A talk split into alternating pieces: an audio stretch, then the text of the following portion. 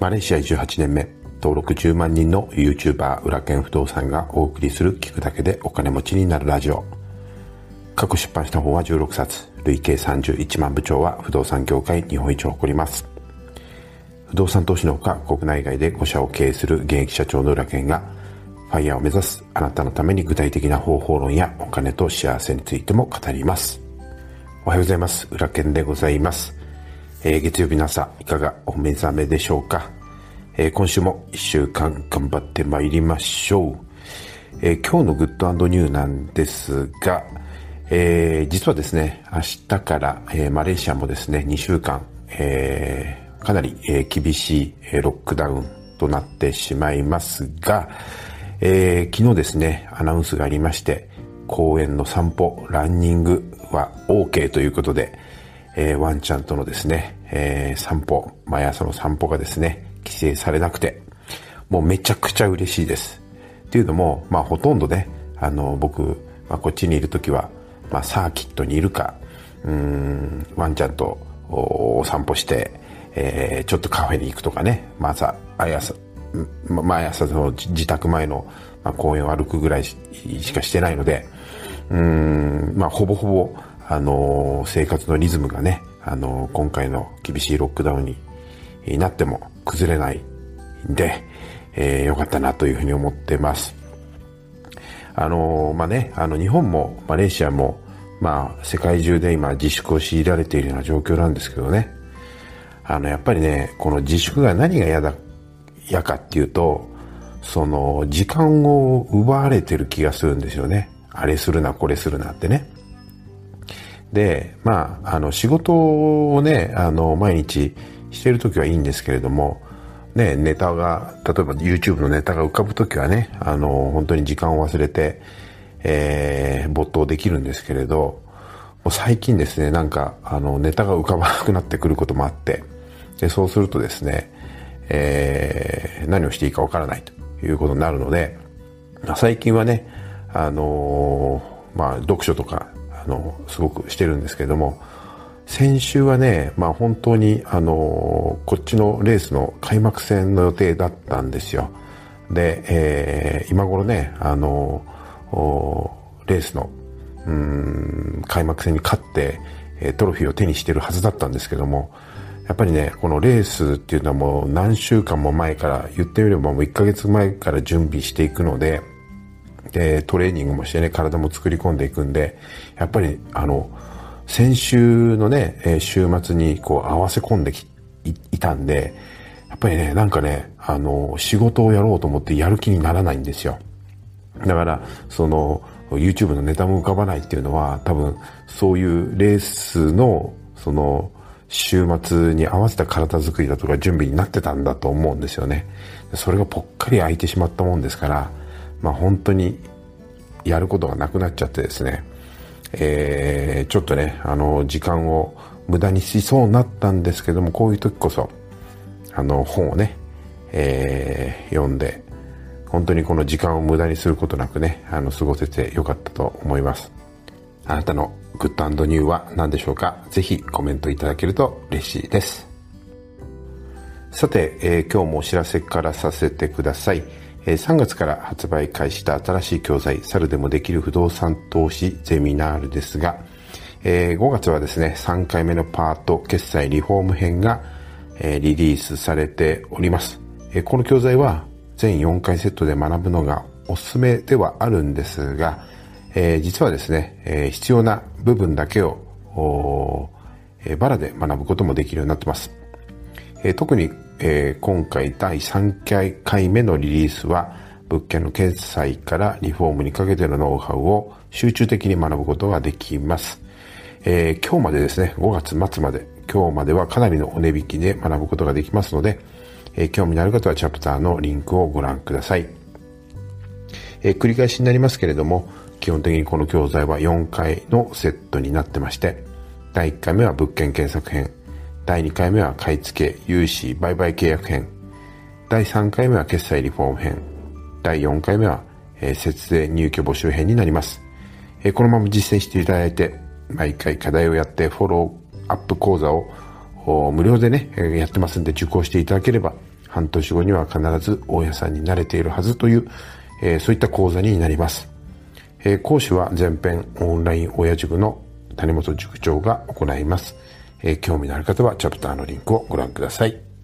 さて、今日の本題なんですが、今日はですね、ちょっとビジネスの話をしたいと思います。えー、80対20の法則って聞いたことあるでしょうか？この法則はですね、イタリアの経済学者のパレート博士が、まあ、発見した法則なんですけれども、この80対20どういうことかというと、例えば、売上の8割は2割の社員から生み出されているとか、えー、利益の8割は、えー、上位2割の商品から発生しているとか、えー、仕事の成果の8割は全体に費やした時間の2割のみで、え、出されているとかですね、え、そういった、あの、法則なんですよ。で、お金持ちはこの80対20の法則を、まあ、知っているんですよね。ほとんどの方が知っていると思います。で、どういうふうに使っているのかということをですね、ご説明したいんですよね。で、えー、一言で言うとこの80対20の法則は一瞬であらゆる仮説を立てることができるすごく便利な法則なんですよね。そしてその立てた仮説のまあ8割ぐらいは、えー、正しかったりします。で、本当は細かくデータ分析をまあしながらね、いろんなこうビジネスの戦略を立てていくと思うんですけども、この80対20の法則を知っていると、まあ、ざっくりこの80対20のそのメソッドのね、えー、思考をすることで、ざっくりと、まあ、絞り込んで、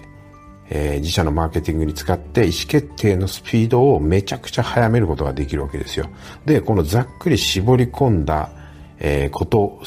がですね、8割はあの正解だったりするので、すごくあのビジネスシーンで使える、えー、法則になります。